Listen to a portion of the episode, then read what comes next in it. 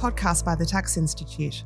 I'm Robyn Jacobson, the Senior Advocate at the Tax Institute, and your host of today's podcast. We love the vibe of tax, and here at the Tax Institute, we do tax differently. I'll be chatting with some of the tax profession's great thought leaders who will share valuable and practical insights you may not hear every day. We hope you enjoy this episode of Tax Vibe. I'm joined by John Ioannou, CTA, Principal Lawyer, and National Head of Tax at Macpherson Kelly in Brisbane. John has over 20 years legal experience with a focus on tax structuring, tax disputes, and commercial advice.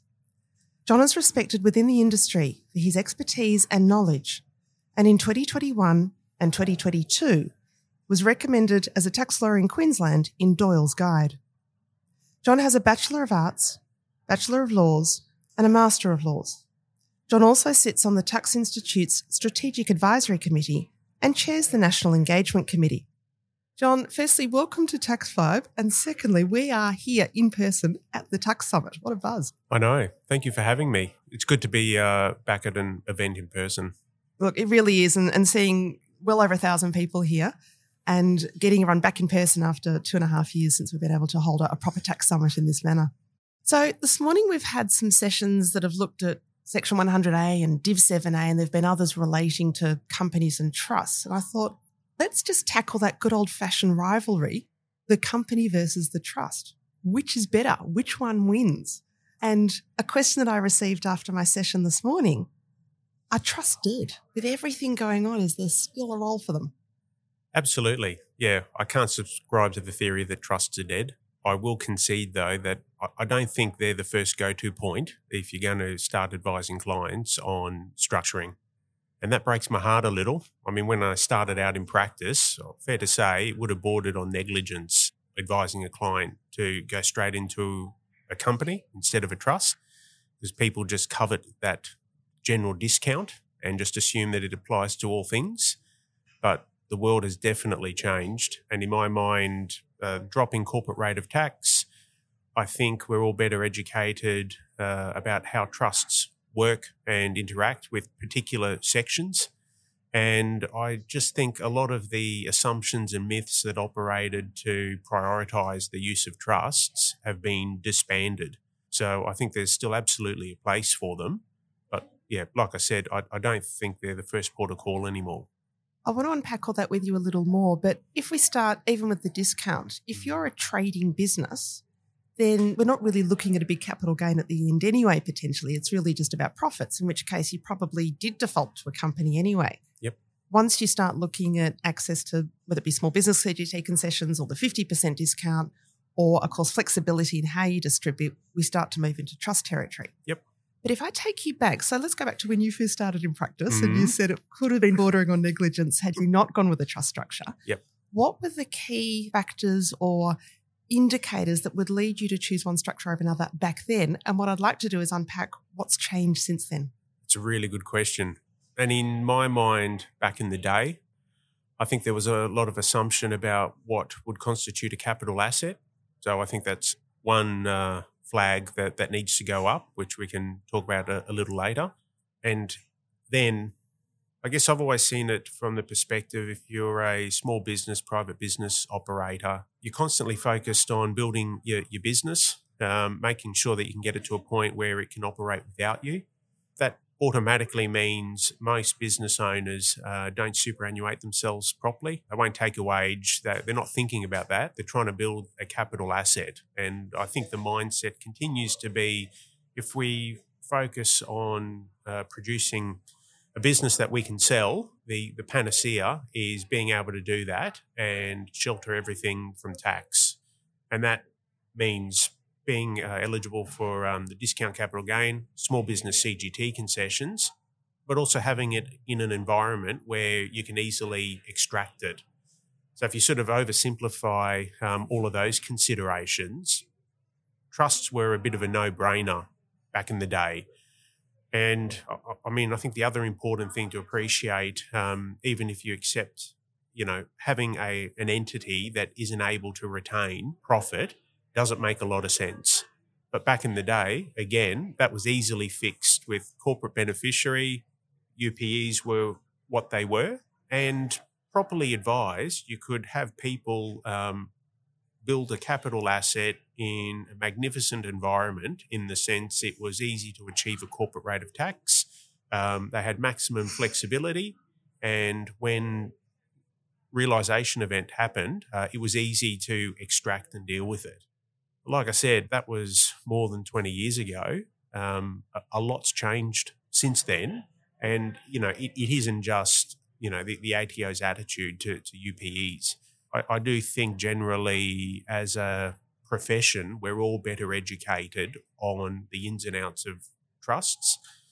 And that's definitely being influenced when you know practitioners who enjoy deep diving into technical issues like me when you start to look at jurisdictions like new zealand um, or even like england where trusts have been around for a lot longer and the jurisprudence is a lot more advanced I, I think our choice of trusts as the first port of call was based on a lot of i'll say assumption naivety because we just haven't had the same rigor applied to trusts as other jurisdictions have.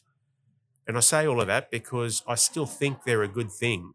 But given the change to, you know, what actually constitutes a capital asset, as well as how trusts, um, how trustees interact with particular beneficiaries and their profiles, that instantly detracts from the reasoning that you put clients into it in the first place, which was simplicity.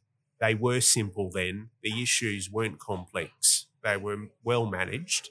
And you can't just say that anymore. There are issues. They can still be managed, but I don't think they're the, they're the vehicle of the people um, as they once were. You speak of naivety, and I think also of the last 20, 30 years of how knowledge has evolved. I think back to pre Bamford which was in 2010. Prior to that time, very few practitioners, I think, in practice were doing resolutions properly by June 30. Yep. I think that was well understood across the profession. Yep. And practice has definitely changed. And I think we've reached a point where it's understood that that's just the way it has to be done. Now, when it comes to other rules, trust loss provisions, the trustee beneficiary reporting rules, closely held trust reporting rules, there are 38 different sets of rules within the tax law dealing with the taxation of trusts or how they relate to trusts. Now, there's a lot to navigate, but uh, I'm sort of looking at chicken and egg. Have these rules evolved because of practices and behaviour that taxpayers have undertaken? Or have taxpayers undertaken that behaviour because of the development of the tax rules? Well, let's not talk about tax reform. And actually, looking at the bigger picture, I definitely think some of the measures that we've been left to deal with are off the back of taxpayer behaviour. I think other measures, we have them because we just better understand the issues at play. And yeah, the measures are required to ensure that all of those things are adequately addressed. But I guess my my problem with that, I mean, having sat in a session earlier about um, structuring for um, professional practices, and you know, talking about a, a corporate vehicle, which is the other contender against a trust but you sort of start to think about capital management issues um, in dealing with a company. So you've, you know, you have the Corporations Act, which overlays tax issues, duty issues. And if you thought the measures in relation to dealing with trusts were complex, I mean, have a look at the ones that deal with corporates. They're even more difficult. And I just think we're in a world now where probably hesitate because I think as advisors, we've got our work cut out for us already, but the world has become a bit harder because now what we actually have to do is better educate the clients on all these issues. And I think the hard bit in trying to get clients to make the choice do you want to trust, do you want a company? You, you almost have to bombard them with a bit of your crystal ball gazing to get them to understand there isn't a perfect structure you might be perfectly suited based on what you're telling me and what you've got in your line of sight to be in a company or in a trust. But I almost feel like we're in this scenario now where they make a decision based on that. Something changes that they didn't contemplate or the advisor didn't contemplate. And it's, well, you know, why didn't you foresee that? If that had happened, I probably should have started in a different structure. And I just say that because do you use a company or a trust?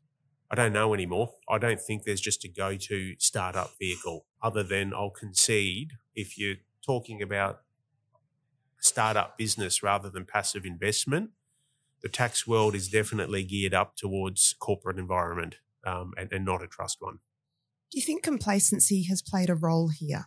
In other words, we can all joke about the lost trust deed that you know you got to read it first, but before you read it, you've actually got to locate it. Um, it's been very tongue in cheek, but there's been, a, of course, a serious undertone there. So over the years, I feel like there's been a much greater respect for trust law. We don't have federal regulation of trusts. It's all, of course, done by state law yep. and by the trust deed. And I just wonder whether that has played a role in perhaps companies being regarded as a, a much more regulated vehicle. There's no national register of trusts, and that has been tossed around over the years. Yeah, I think that's right. And I mean, if I was going to be the advocate for a trust, I think the lack of regulation is a good thing. And I mean, I've, I've just presented on, you know, partnerships. And why do they remain popular? Um, because they're easy. They're flexible. They're not regulated like a corporate environment. And for people who are just focused on making money by delivering professional services, that's really good. Um, life's easy. And I think trusts fit into the same box. If I'm going to play um, devil's uh, advocate and think, well, why is a company better? Well, I just think from a regulation and regulators perspective, because there's so much visibility on what they are, um, how they operate, what you've got to do with to deal with them, and you're not so much dependent on the controllers of the entity, that makes a lot of sense as well. So, a lot of the practical issues you have to deal with when you've got too much flexibility disappear when you're in a regulated environment. And the only downside of that is sometimes they can be so regulated and so prescriptive that, you know, they kill the thing that they were designed to help, which is business development and entrepreneurship.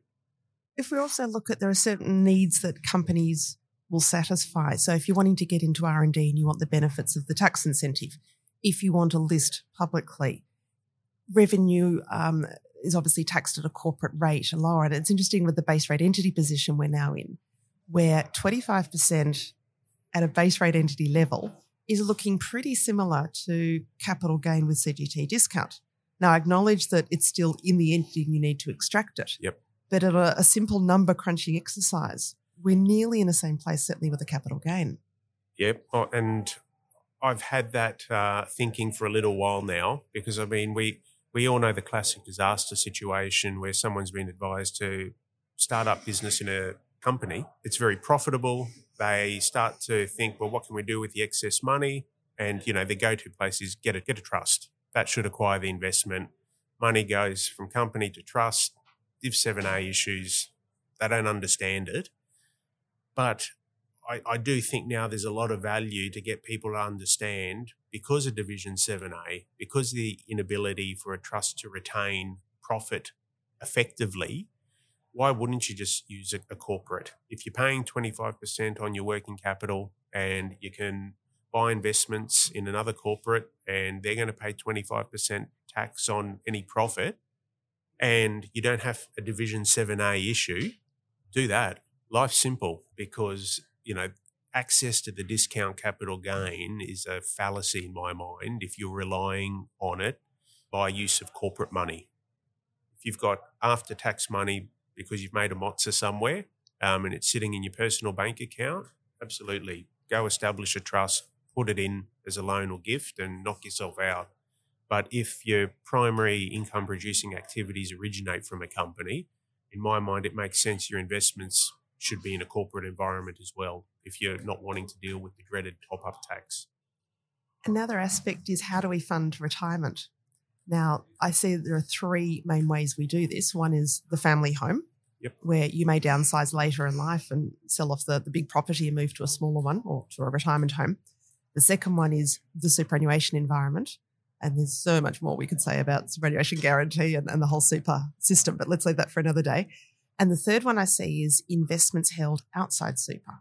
And it's a really interesting question. If you start building up investments in a company, income taxed at 25%, if it's a base rate entity, and then depending on the type of income you're deriving, you could end up with some decent franking credits in there. So it becomes an attractive way of funding retirement. It does. And I've often described uh, corporates that are used for investments as de facto super funds. People can have the discipline to leave the money in there, let it accumulate, pay tax at the corporate rate. Uh, depending, you know, what else you're doing with superannuation and the like, it would make sense that that should be pseudo super fund. So when you're not earning other income, you're able to draw down uh, on those profits. I don't want to delve into tax reform because I think there's, if you're talking about how to deal with retirement, I think there's some work to be done generally in respect of how people are able to retire with the limits on what you can put into super. And that I think mixes in with refundability of tax credits, which were introduced at a time where the tax landscape was a little bit different in respect of how super funds were taxed and tax free threshold. Those things have changed. Refundability of franking credits haven't. Transfer balance cap.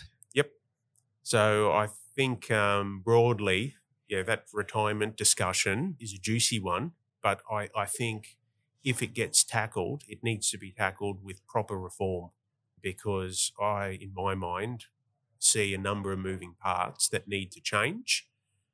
And I think you can only have reform if you get people to understand what the actual big picture is, what all the moving parts are that need to change, why they need to change, and get them to understand if you only change a couple, that's not enough. And I think tax reform generally, that's been our problem. There's nobody there who's able to tell people this is the whole picture. This is where we were. This is where we currently are. This is how we got there. This is where we need to be. And this is how we need to do it. I just think we keep talking about tax reform in piecemeal context um, and tackling it. And that's why it's hard because nobody understands uh, what the big picture is. John, it's music to my ears because, you know, of course, at the Tax Institute, we are so supportive of and committed to holistic tax reform, not tinkering, not playing with little provisions on the edges, but actually getting into the thrust of the core design of the system and how it works. There is so much we could do with tax reform, and maybe we'll get you back another time to chat about that. Can I focus back on retirement? Yes. If we're looking generational passage of wealth, we've got our vesting periods with trusts, we've got perpetual life with companies. So there's another fundamental difference there between them. And while we set these things up, i have done my basic maths. There's a whole chunk of trusts that were set up back in the 70s and 80s, assuming they actually do have an 80 year vesting period, and some of them actually have shorter periods than that. There are going to be hundreds of thousands of trusts vesting in the next 20, 30, 40 years. Absolutely. What do you do about that? I don't know. I think we're better educated on the actual consequences of vesting. So, whilst there may be some tax consequences for particular trusts that vest, for others there won't be. And I think, does that create a problem? I don't know. I mean, if all that happens is a discretionary trust stops being discretionary and instead requires the trustee to send amounts to particular beneficiaries, I don't know where's the evil in that? Because it doesn't necessarily mean that the trust has to end, of course. You no. don't need to pull the wealth out of the trust. It just means you haven't got the discretion as to where you send it anymore. Correct. And I think, I mean, there's no easy answer. I, I think even just, you know, if each state followed South Australia and just said, hey, no more perpetuity period, all it may not necessarily help all deeds that are in existence. Um, they may not be able to deal with that um, as easily. And I mean, most people also forget. I think South Australia, even in um, eliminating its perpetuity period, has provisions in its Property Law Act that still allow beneficiaries of trusts that will never vest to uh, go and call for real estate after a perpetuity period expires. But again, it's probably just getting people to understand the whole picture and knowing that there is no quick fix for any of the issues uh, we have to deal with. Let's go down another rabbit hole you've got one structure, you like to be in another.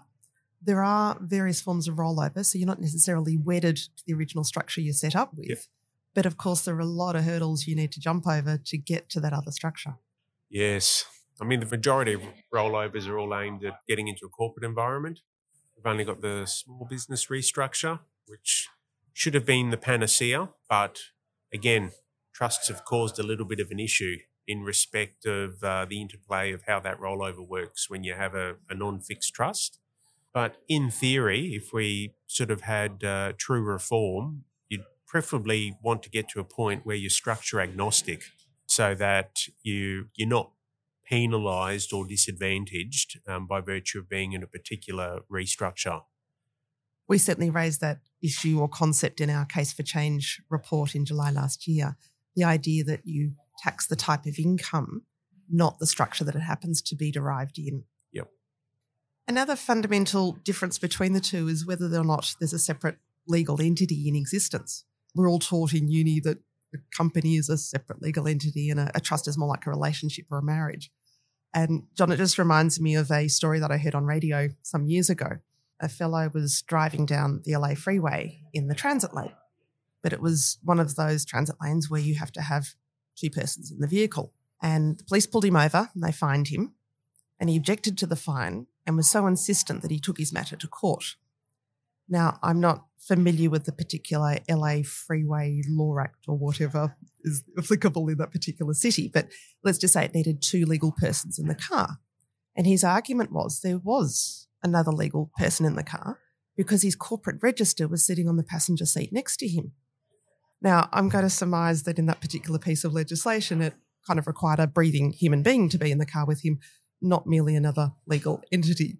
But I love the story. He lost the case, but I think it just goes to the legal framework within which we operate. It is a person. That is such a good example. And I did touch on it in my session where it's no one's fault, but there's there's clear confusion between um, a person, a legal entity that exists at law, and then an entity for taxation purposes. They're all three different things, and being one doesn't make you another.